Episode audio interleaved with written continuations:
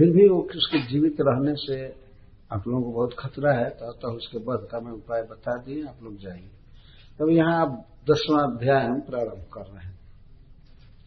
हम लोग यहाँ आ रहे थे तो हरिला बहुत six ten six ten road number बता तो हम भी सिक्स टेन पर चल रहे हैं। छठा स्कंद है और अध्याय दसवा है। सिक्स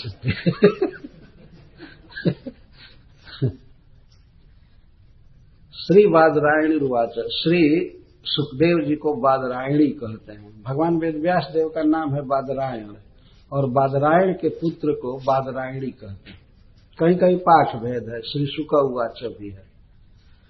तो श्री बादरायणी ने कहा कि इंद्रम एवं समादिश्य भगवान विश्व भावना पश्यताम अनिमेषाणाम तत्रैवांतर दधे हरि। तो भगवान विश्व भावना विश्व का पालन करने वाले श्रीहरि, विष्णु देवताओं इंद्र को एवं समादेश्य, सम आदेश्य, सम्यक आदेश देकर समझा बुझा करके चाहना तो ऐसे मांगना, ऐसे प्रणाम करना, उनको ये करना, वैसे करना, और इस तरह से वृत्रासुर का वध होगा इसको कहते हैं समादेश। सम का अर्थ सम्यक, आदेश का अर्थ सुझाव आर्डर इंद्रम एवं समाधि से। इस प्रकार इंद्र को सम्यक आदेश देकर तत्र अंतर्दधे हरि, वहीं पर अंतरहित हो गए। वे कहीं गए नहीं। ऐसा नहीं कि जाते समय ऐसे हाथ कर रहे हैं, ठीक है मैं चल रहा हूँ। कहने वही तत्र एवं अंतर्दध है वहीं पर अंतरहित हो गए। ये भगवान की शक्ति है। देवता तक उनकी कृपा, भगवान की कृपा से ही देवता भगवान का दर्शन कर पाते हैं। और भगवान जब चाहे तो अपने को छिपा देते हैं। पश्चितम अनिमेषण देवताओं को अनिमेश कहा जाता है। उनकी आँखों की पलक नहीं गिरती है। देवताओं की विशेषता है। वे धरती पर पैर नहीं रखते हैं और उनकी आँखों की पलक नहीं गिरती है। इसलिए उनको अनिमेश कहते हैं। तो अनिमेश जिनकी आँखों पर निमेश नहीं है, पलक नहीं है, वे देवता एक टक देखते रहे। एक टक क्या होता है? एक टक है ही। पलक गिर जाता है, इसको दो टक कहते देवताओं पर क्या पर पलक है ही नहीं, वो सब देख रहे थे आश्चर्य आश्चर्यचकित होकर भगवान के रूप, तेज, सबको देख रहे थे देखते देखते वहीं भगवान अंतरित। पश्यताम अनिमेषाणाम तत्रैवांतर दधे हरि। हरि, उनके मन को, नेत्र को चुरा कर भगवान हरि अपने सौंदर्य से वहीं अंतरित हो गए। तो भगवान हरि की एक विशेषता बता रहे हैं श्री सुखदेव गोस्वामी विश्व भावना भावना का अर्थ होता है पालक, जन्मदाता। संपूर्ण विश्व के पालक और जन्मदाता भगवान हैं तो उन्होंने सोचा कि वृत्रासुर का जीवित रहना विश्व के पालन में गड़बड़ी पैदा करेगा। भले वो मेरा भक्त है, लेकिन इसका वध होना चाहिए। विश्व भावना शब्द का ये अर्थ। कुछ लोग ऐसे जन्म लेते हैं इस संसार में कि उनको मारना ज़रूरी होता है। उनके जीवित रहने से और लोगों को कष्ट होता है। तो विश्व भावन, भगवान हरि इंद्रम एवं समादेश्य अन्वेषाणाम पश्यताम तत्र एवं अंतर्गत है वही अंतर्हित है संस्कृत भाषा बहुत कड़ी भाषा नहीं है, लेकिन लोग नहीं समझ पाते, इसीलिए कि सुनने को मिलता नहीं है, पढ़ने को मिलता नहीं जो भाषा लगातार व्यवहार में आती है, व्यक्ति उसी को जानता है। परंतु हमारा समस्त वैदिक साहित्य संस्कृत में है। इसलिए संस्कृत समझने का प्रयास करना चाहिए। बहुत सरल है। इंद्र को भगवान ने आदेश दिया, ऐसे जाओ दधीचि ऋषि के पास।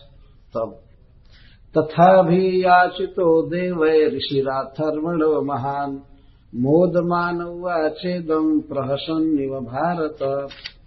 श्री सुखदेव स्वामी संबोधन करते हैं परीक्षित को, हे भारत हे भरत वंशी अर्जुन है परीक्षित भारत भगवान ने गीता में भी अर्जुन को बार बार भारत कहा है।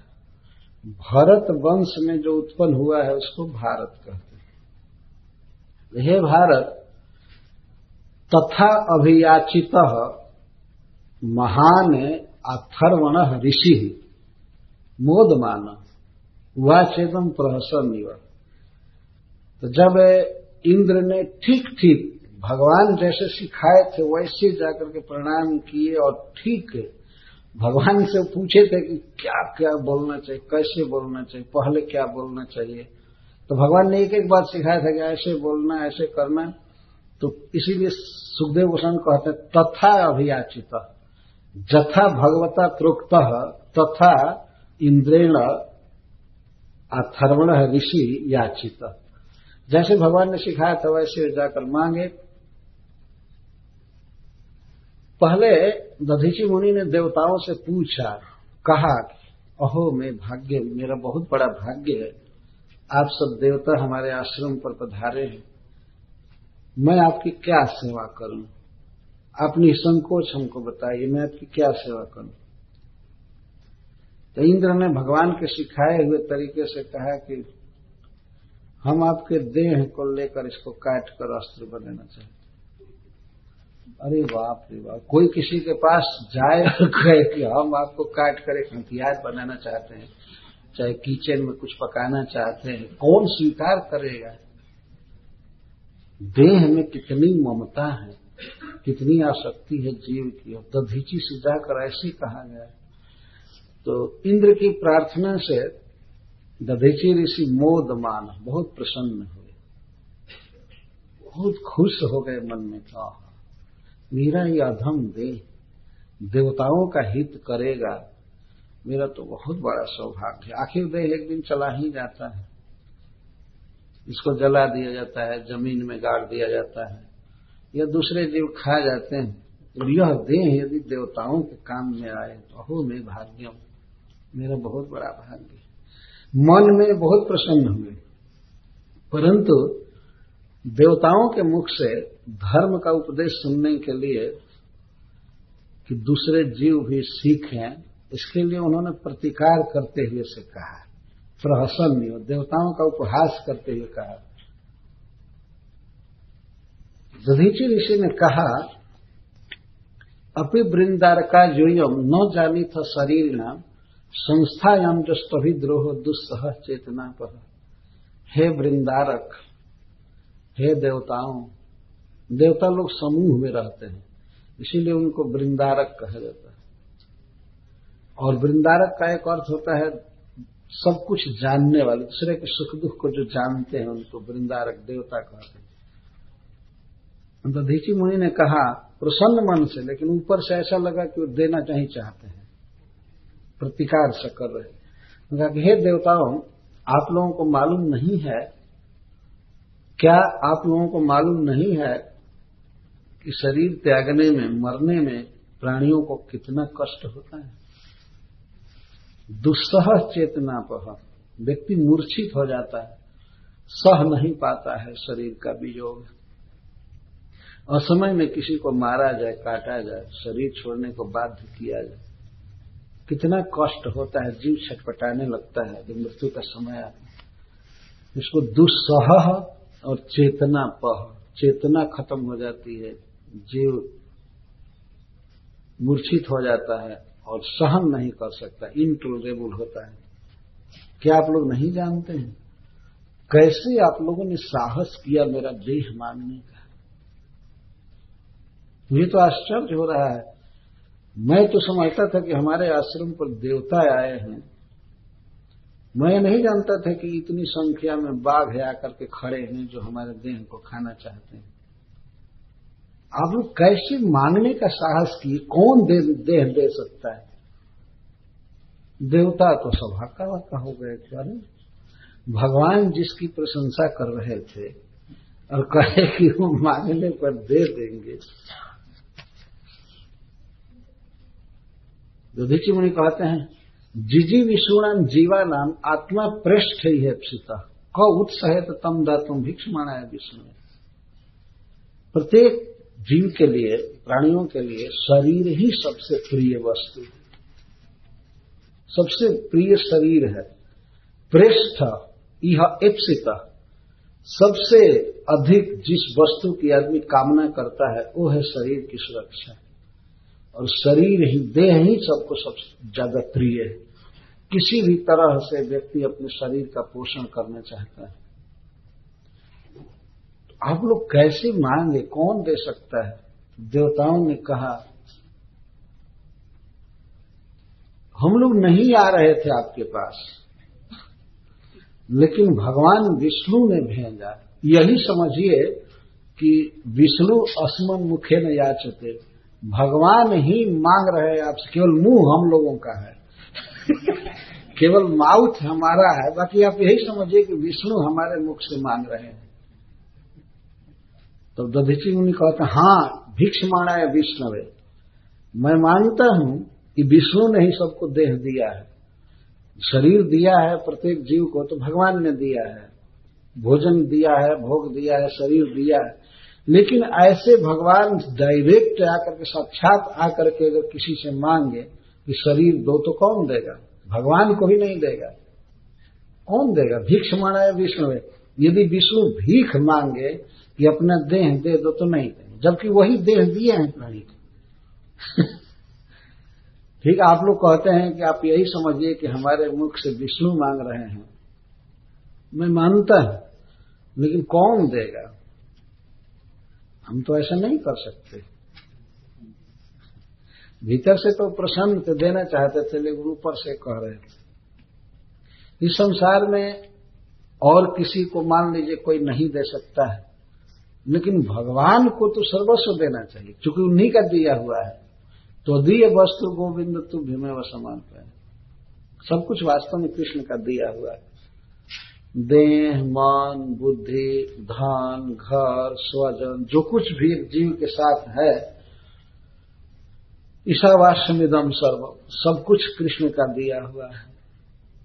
इसीलिए कृष्ण की सेवा में इस देह को लगा देना चाहिए। कृष्ण की सेवा में धन खर्च करना चाहिए।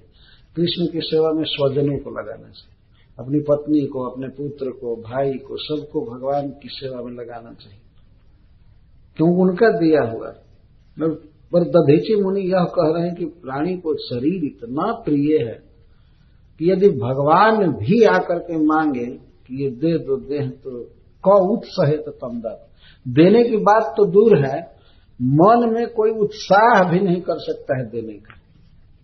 सोच भी नहीं सकता कि इस देह को देंगे। अरे देह का कोई देगा, विष्णु के आगे मस्तक झुकाना कठिन होता है। देह क्या देगा कोई? कई बार हम लोग कहते हैं, सष्टांग प्रणाम कीजिए, सष्टांग प्रणाम कीजिए। तो शरीर को सुलाना भगवान के सामने कितने लोगों के लिए पहाड़ हो जाता है। और जबकि घर में बेड पर वो सोते हैं कई घंटे। परंतु भगवान के सामने पैर प्रसार कर हाथ आगे करके प्रणाम करने में नानी मर जाती है।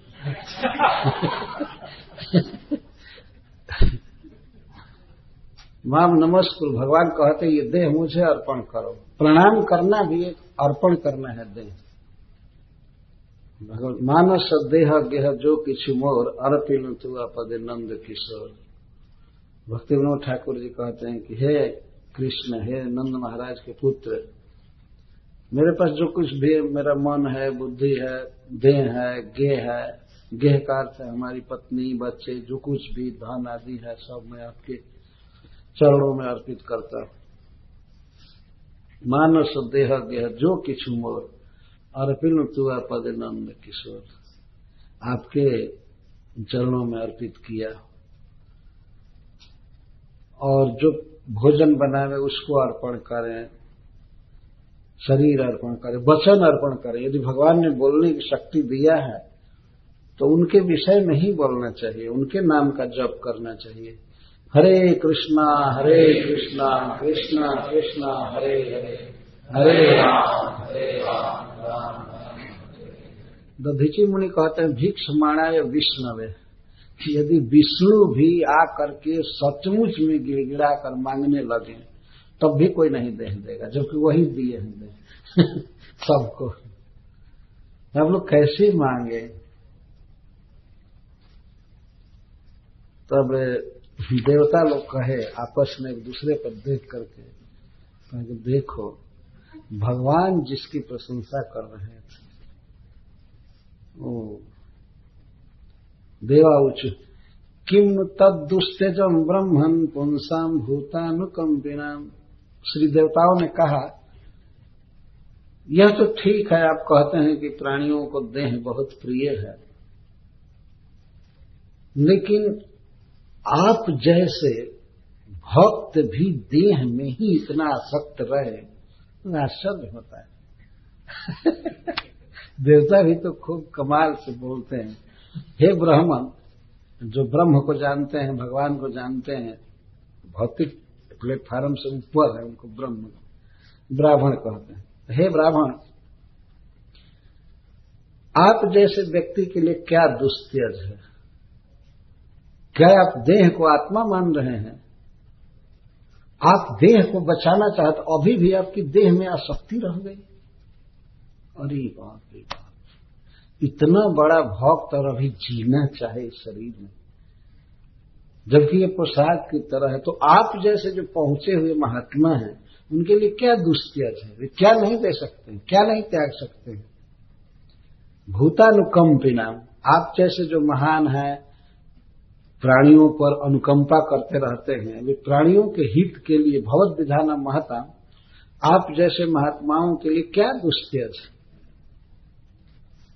आपकी महिमा बड़े बड़े लोग गाते हैं। यहाँ तक साक्षात भगवान भी अपने मुखारबिंद से आपकी बड़ाई कर रहे थे।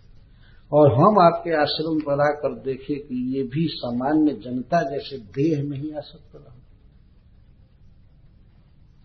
ये देवता लोग बोल रहे हैं। हमें आश्चर्य होता है कि आपकी भी देह में ऐसी आसक्ति रह गई। सबकी चेतना भिन्न भिन्न होती है। तो एक भक्त की चेतना जो इतना दिन भजन किया और वो अभी दूसरे के समान देह में असक्त रह जाए तो भजन का फिर क्या परिणाम हुआ? ये धर्म का उपदेश है वास्तव में। प्रकारांतर से देवताओं के मुख से धर्म का उपदेश है कि जो महान हैं, देह से ऊपर उठ चुके हैं, देह को पराया समझ चुके हैं, आत्मा से भिन्न समझते हैं, वो देह में बहुत लिपटे नहीं रहते हैं। देह के सुख दुख पर बहुत विचार नहीं करते हैं। आत्मा के का हित करते हैं। तो पूर्ण श्लोक कर्म नाम जिनकी कीर्ति महान है ऐसे बड़े बड़े लोग आपकी प्रशंसा करते हैं और यहाँ तक कि पूर्ण श्लोक भगवान भी आपकी प्रशंसा करते हैं। तो आप जैसे ऋषि के लिए, भक्त के लिए क्या दुस्त्यज आप ठीक कहते हैं कि प्राणियों को देह बहुत प्रिय है, लेकिन किसको देह प्रिय है? जो माया में पड़े हुए हैं, आत्मा को नहीं जानते हैं। वो देह को ही सर्वस्व मान करके देह के सुख स्वच्छंद के लिए प्रयास करते रहते हैं। तो आप भी क्या अन्य प्राणियों जैसा देह में ही रह गए? आपको देह प्रिय है। नूनम स्वार्थ परो लोको, न वेद पर संकटम। यदि वेद न या चेतनेति न जदीश्वर हम तो समझते थे कि आप महान व्यक्ति हैं, हम लोगों से ऊपर के हैं, लेकिन जैसे हम हैं, वैसे ही आप हैं। कोई अंतर नहीं दिखाई। हम रो रहे हैं जीने के लिए और आप भी अभी कर्पण दिखा रहे हैं जीने के लिए। इतना वृद्ध हो गया है, फिर भी जीने से आपका मन नहीं भरा। और अपने तरफ़ देख करके और ऋषि दधीची के प्रति देख कर कहते हैं कि नूनम स्वार्थ परो लोग। निश्चित हुआ। नूनम का अर्थ निश्चित ही, सभी व्यक्ति संसार में अपने स्वार्थ के फेरे में पड़े। परमार्थ करने वाला कोई नहीं, दूसरे का हित करने वाला कोई नहीं, सब स्वार्थी। न वेद पर संकटों स्वार्थी आदमी एक दूसरे का संकट नहीं समझता है। देवताओं के कहने का आशय था कि हम भी, हम नहीं जानते थे आपका संकट कि आपको देह देने में इतना कष्ट होगा।